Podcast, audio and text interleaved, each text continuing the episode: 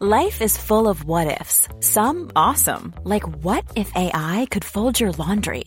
And some, well, less awesome, like what if you have unexpected medical costs? United Healthcare can help get you covered with Health Protector Guard fixed indemnity insurance plans. They supplement your primary plan to help you manage out of pocket costs. No deductibles, no enrollment periods, and especially no more what ifs. Visit uh1.com to find the Health Protector Guard plan for you. Wow! Nice! Yeah! What you're hearing are the sounds of people everywhere putting on Bombas socks, underwear, and t-shirts made from absurdly soft materials that feel like plush clouds. Yeah, that plush. And the best part? For every item you purchase, Bombas donates another to someone facing homelessness. Bombas. Big comfort for everyone. Go to bombas.com slash ACAST and use code ACAST for 20% off your first purchase. That's bombas.com slash ACAST. Code ACAST. Many of us have those stubborn pounds that seem impossible to lose, no matter how good we eat or how hard we work out. My solution is PlushCare. PlushCare is a leading telehealth provider with doctors who are there for you day and night to partner with you in your weight loss journey. They can prescribe FDA-approved weight loss medications like Wagovi and Zepbound for those who qualify. Plus, they accept most insurance plans. To get started, visit plushcare.com slash weight loss. That's plushcare.com slash weight loss.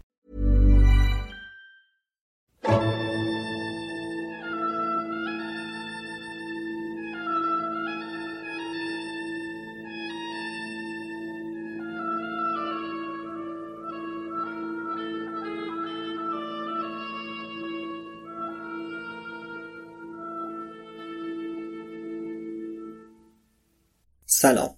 پادکست بوم قسمت سی و پنجم اینجا از فلسفه صحبت می‌کنیم. در این قسمت سراغ یکی از بزرگترین و جریان سازترین و البته شناخته شده ترین فیلسوفان در تمام تاریخ میریم.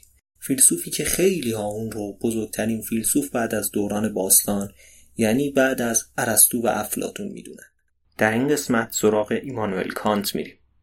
در زندگی شخصی کانت هیچ نکته هیجان انگیزی وجود نداره.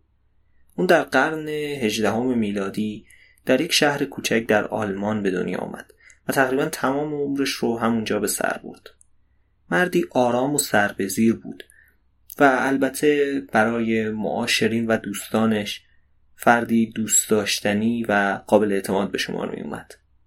تمام عمرش رو به تجرد گذروند و همسر و فرزندی نداشت. امروز ما عادت داریم که در بین اساتید دانشگاهی فلسفه دنبال فیلسوفان جدی بگردیم. اما تا پیش از کانت این قضیه چندان هم سابقه نداشته و عادی نبوده.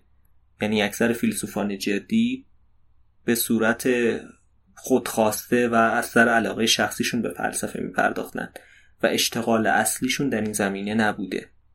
بعد از کانت البته هگل رو داریم که اون هم مدرس فلسفه در دانشگاه بوده و دوباره این روند تا یک مدت میشه گفت مرتب طی نمیشه. فیلسوفانی میان که همشون مدرس دانشگاهی فلسفه نیستن. تا زمان معاصر که فلسفه در محیط های دانشگاهی جدیتر میشه و با حرفه تر شدن مشاغل می‌بینیم که بیشتر فیلسوفان حرفه خودشون مدرس در زمینه فلسفه هستن. و هر حال این نکته هم قابل توجهه که کانت مدرس فلسفه بود و تمام عمرش رو در این مسیر گذاشته بود و تا پیش از اون که آثار اصلی خودش در این زمینه رو منتشر کنه به مطالعه و تدریس آثار فیلسوفان قبلی پرداخته بود. کانت انسانی بسیار منظم و تا حدی مقرراتی بود. این ماجرای مشهور که مردم ساعتهاشون رو از روی قدم زدن اون در زمان پیاده روی تنظیم می‌کردن درباره کانت هم مثل خیلی های دیگه گفته شده. شاید هیجان انگیزترین و غیر مترقبه ترین اتفاق در زندگی کانت آشنا شدن با فیلسوفانی مثل روسو و هیوم بوده. کانت در مکتب لایبنیتس پرورش پیدا کرده بود و تأثیر زیادی رو از فلسفه او پذیرفته. اما بعدا به روسو خیلی علاقه من میشه و گفته که برای خوندن کتاب امیل از روسو برنامه های روزانش رو متوقف کرده. و یک جمله خیلی مشهور هم درباره هیوم داره که میگه هیوم من رو از خواب جزمی خودم بیدار کرد. در واقع همونطور که فیلسوفانی مثل روسو باعث شدن کانت به دموکراسی اعتقاد پیدا کنه و از انقلاب فرانسه البته تا زمانی که هنوز رژیم وحشت حاکم نشده بود و اون قتلها به دست آزادی خواهان انجام نشده بود حمایت بکنه هیوم هم باعث شد که کانت نسبت به فلسفه سفت و سخت عقلگرایی که تا پیش از اون یاد گرفته بود و بهش خو کرده بود از اون فاصله بگیره و دیدگاه جدیدی پیدا بکنه. کانت متوجه شده بود که نسبت به اون دیدگاه سنتی از ما بعد و طبیعه و اون نگاه شهودی به کارکرد عقل انتقادات جدی وجود داره و اون نگاه دیگه به سادگی نمی‌تونه براش قابل پذیرش باشه. در واقع نکته ای که برای کانت در فلسفه هیوم خیلی جالب توجه بود شاید این بوده که هیوم مفهوم علیت رو زیر سوال برده بود.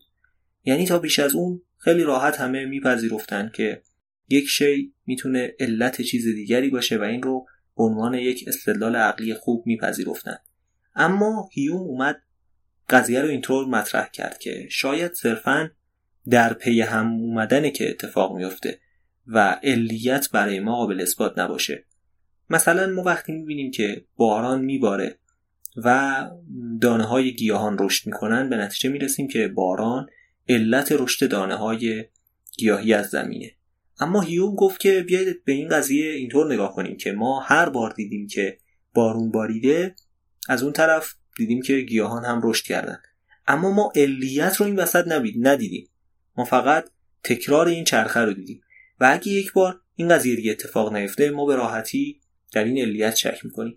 پس اون چیزی که برای ما قابل رؤیته در پشت هم اومدنه نه علیت. و خود مفهوم علیت چیز قامز و غیر قابل مشاهده و شاید درکیه. کانت سالها روی اولین اثرش که خودش هم ادعا داشت که اثری بسیار بزرگ و تاریخ ساز کار کرد. مدت دوازده سال این اثر ذهن کانت رو مشغول کرده بود. کتابی که اسمش رو نقد عقل محض گذاشت. کانت سه اثر فلسفی بسیار مهم داره. اولی نقد عقل محضه. دومی نقد عقل عملی و سوم نقد قوه حکم. که هر کدوم از اینها رو در اصطلاح به عنوانهای نقد اول نقد دوم و نقد سوم هم معرفی می‌کنن.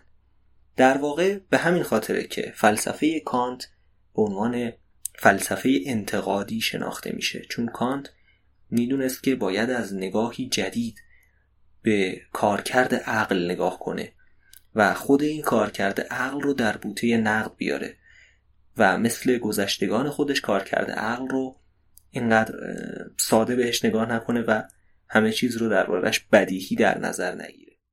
از کاری که کانت با فلسفه کرد عنوان نوعی انقلاب کوپرنیکی یاد می‌کنن یعنی همونطور که کوپرنیک ذهنیت بشر نسبت به نجوم و شناخت اون از عالم رو تغییر داد کانت هم تونست یک ذهنیت کاملا جدید رو در فلسفه اجرا بکنه. کوپرنیک می‌گفت اینکه ما می‌بینیم خورشید از مشرق طلوع می‌کنه در آسمان حرکت می‌کنه و در نهایت در مغرب غروب می‌کنه نشان دهنده این نیست که خورشید به دور زمین میچرخه. کانت هم در زمانی که تجربه گرایی با استدلال های خوبی که آورده بود داشت زمینی جدیدی رو برای خودش باز می‌کرد و بیشترین استقبال رو از سوی متفکران و روشنفکران می‌گرفت. توجهات رو به سمت این مسئله جلب کرد که اولا ابزارهای شناختی انسان یعنی همون حواس پنجگانه محدوده. و لزوما چیزی که ما از عالم دریافت می‌کنیم چیزی نیست که در واقع در خارج وجود داره. یعنی تمام واقعیت نیست. بلکه ممکنه انواعی از واقعیت در خارج باشه که برای حواس ما قابل لمس نباشه. مثلا تصور کنید اگر ما حس چشایی رو نداشتیم مفهوم تم رو نمی‌تونستیم درک کنیم. و خلاصه کانت به این مسئله اشاره می‌کنه که تصویری که ما از منظره دریافت می‌کنیم مساوی با خود اون منظره نیست. مثلا ما اگه از یک صحنه عکس بگیریم یا نقاشی بکشیم نمی‌تونیم بگیم این عکس خود اون نما و خود اون منظر است. بلکه این نشانه ای از اون می‌تونه باشه.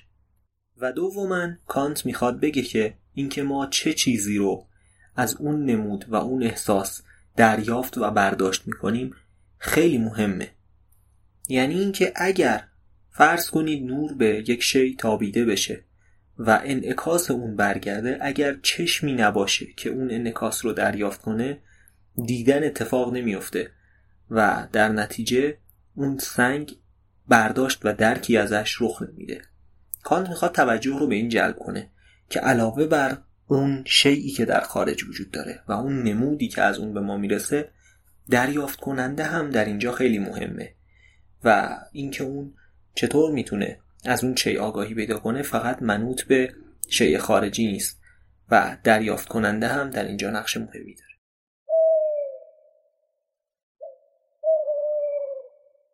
در واقع کانت هم در عقل به دنبال جایی برای شناخت میگرده. یعنی اون هم دنبال یک نقطه اتکا در عقله که با اون بشه شناخت بیشتری نسبت به عالم پیدا کرد. برداشت کانت اینه که هیوم همه غذایای منطقی رو در دو دسته خلاصه کرده. یکی غذایای تحلیلی و دیگری غذایای ترکیبی. غذایای تحلیلی قضیه هایی هستند که صرفا دو طرفشون با همدیگه مساوی و به نوعی این همانگوییه. یعنی مثلا وقتی که ما میگیم دو به علاوه دو مساوی چهار چیزی به دانش ما اضافه نمیشه. و وقتی بهش فکر کنیم می‌بینیم که دو به علاوه دو همون چهاره و صرفا ما داریم این رو کشف می‌کنیم که این دو طرف قضیه یکسان هستن. پس قضایای تحلیلی در اصل چیزی به دانش ما اضافه نمی کنند و استدلال کردن با استفاده از این قضایا فقط می‌تونه چیزی که ما می‌دونیم و بدیهیه رو به ما یادآوری کنه و توجه ما رو بهش جلب کنه. وگرنه دو طرف چنین قضیه یکسان هستند دومین دسته از غذایا غذایای ترکیبی هن. یعنی غذایایی که دو طرفشون یکسان نیستن و در واقع یک گزاره‌ای داره به یک نهاد دیگری که با اون یکسان نیست نسبت داده میشه و فیلسوفان تجربه گرا ادعا می‌کردن تنها صورتی که غذایای ترکیبی می‌تونن صحیح و قابل استناد باشن اینه که متکی بر تجربه ما باشن. یعنی وقتی ما می‌خوایم بگیم فلان شی فلان خاصیت رو داره تنها راهی که بتونیم به صحت این اطمینان داشته باشیم اینه که این رو امتحان کرده باشیم و مشاهده حسی کرده باشیم. در غیر این صورت عقل ما رو نمی‌تونه در این زمینه راهنمایی بکنه. کان تقسیم قضایا به تحلیلی و ترکیبی رو میپذیره. اما ادعا می‌کنه قضایای ترکیبی منحصر به قضایای تجربی نیستن و نوع دیگری از قضایای ترکیبی هم وجود دارن که می‌تونن برای ما دقیق و قابل استناد باشن و اسم این نوع غذایا رو غذایای پیشینی می‌ذاره یعنی غذایایی که از پیش در ذهن انسان وجود دارن و برای انسان بدیهی هستند. غذایای پیشینی غذایایی هستند که ممکنه برداشت اونها منوط به تجربه ما باشه. اما وقتی که برداشت شدن و به ذهن ما اومدن از اون بعد وابسته به تجربه نمیمونن و در ذهن ما بدیهی میشن. مثلا تصور کنید وقتی مسائل ریاضی یا هندسه به بچه‌ای که تا حالا با اونها آشنایی نداشته یاد میدیم برای اولین بار شاید نیاز به نمونه هایی برای یادگیری داشته باشه. ما دو تا شی رو به بچه نشون میدیم. یک شی دیگر رو کنار اون می‌ذاریم و جمع رو بهش یاد میدیم. اما وقتی که این رو یاد گرفت دیگه نیاز نداره که به اون تجربه اتکا کنه و به نوعی اون تجربه نیست که باعث میشه با مفهوم جمع آشنا باشه. بلکه مفهوم جمع در ذهن اون بدیهی از اون به بعد و نمی‌تونه نقض اون رو تصور کنه. قضایای هندسه و ریاضی بهترین نمونه ها از قضایای پیشینی در ذهن هستند. کانت نظریه پیچیده هم درباره زمان و مکان داره. اما برداشت من از کلیت این نظریه اینه که در نظر کانت زمان و مکان مثل دوتا جدول نامتناهی هستند که تجربه های ما می‌تونن در اون قرار بگیرن. اما کلیت زمان و مکان در ذهن ما یک تجربه نیست و یک درک پیشینیه. برای این مسئله کانت استدلال هم می‌کنه که فکر نمی کنم لزومی داشته باشه زیاد واردش بشیم و جزئیاتش رو بررسی کنیم و نقد و موشه کافیش کنیم. اما به نظر من کلیت ماجرا در ذهن کانت این شکلیه. یعنی درک کلی ما از زمان و مکان نه یک خاطره خاص و یک مکان خاص بلکه همین که درک می‌کنیم چیزی به اسم مکان وجود داره و چیزی به اسم زمان اینها یک نوع درک پیشینیه در ذهن اما یکی از قسمت های جذاب این تقابل تجربه گرایی و عقل گرایی در تأثیری بود که بر مسئله خداشناسی میگذاشت. فیلسوفان عقلگرا معمولا مدافع استدلال های سنتی بر وجود خدا بودند و بعضی از فیلسوفان تجربه گرا ترجیح می‌دادند که به این باورها بتازند. بیایید بررسی کنیم موضع کانت در این باره چی بوده. کانت ادعا می‌کنه که سه برهان جدی خداشناسی وجود داره. اولین برهان برهان دکارت که از اون عنوان برهان بودشناسی یاد میشه. یعنی برهانی که میگه از شناخت صفاتی که در عالم وجود داره ما می‌تونیم به تصور مطلق و کامل از این صفات برسیم و از اون تصور خدا رو در نظر بیاریم. کانت این برهان رو نمیپذیره و میگه اگر فرزن من صد تا سکه رو تصور کنم هر کی که برای من صد تا سکه بیاره می‌تونم بگم که با اون تصور من مطابقت داره و لازم نیست که من تعداد بینهایتی از تصورات صد سکه ای رو در ذهنم داشته باشم. برهان دوم هم که به عنوان برهان جهانشناسی شناخته میشه میگه که باید با دیدن نمونه هایی از وجود و هستی در عالم به وجود هستی مطلق و هستی بخش مطلق برسیم.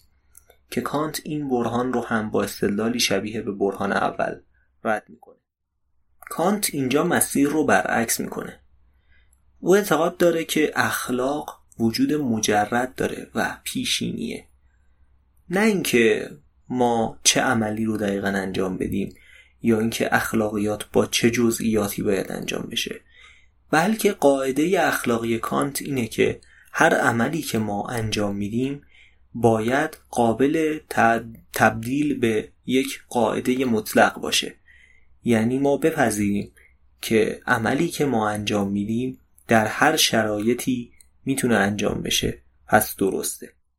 اگر ما کاری رو انجام میدیم که دوست نداریم بقیه انجام بدن یا دوست نداریم نتایجش گریبانگیرمون بشه یا اینکه کاری رو انجام میدیم که در موقعیت دیگری ممکن افراد رو از انجام اون نهی کنیم یعنی این کار ما اشتباه و غیر اخلاقیه. البته باید این رو در نظر گرفت که این مسئله با در نظر گرفتن همه جزئیات و شرایط معنی پیدا می‌کنه. مثلا ممکنه در یک موقعیت دروغ گفتن رو بر اساس نتیجهش کار خوبی ارزیابی کنیم. اما باید فرض مسئله در ذهن ما اینطور باشه که هر کسی رو در اون شرایط مجاز و حتی موظف به دروغ گفتن بدونیم. خب حالا که کانت ادعا می‌کنه اخلاقیات وجود پیشینی داره. برای اجرای این اخلاقیاتش به پشتوانه هم نیاز داره. کانت ادعا می‌کنه که سه مفهوم بسیار مهم هستند. مفاهیم خدا، اختیار و بقا. این سه مفهوم برای انسان اهمیت عملی بسیار بالایی دارند. و انسان باید این سه مفهوم رو بپذیره تا برای اخلاقیاتش پشتوانه داشته باشه. این قسمت از پادکست هم همینجا به پایان می‌رسه. ممنونم که تا آخر شنیدید. ایام بکام.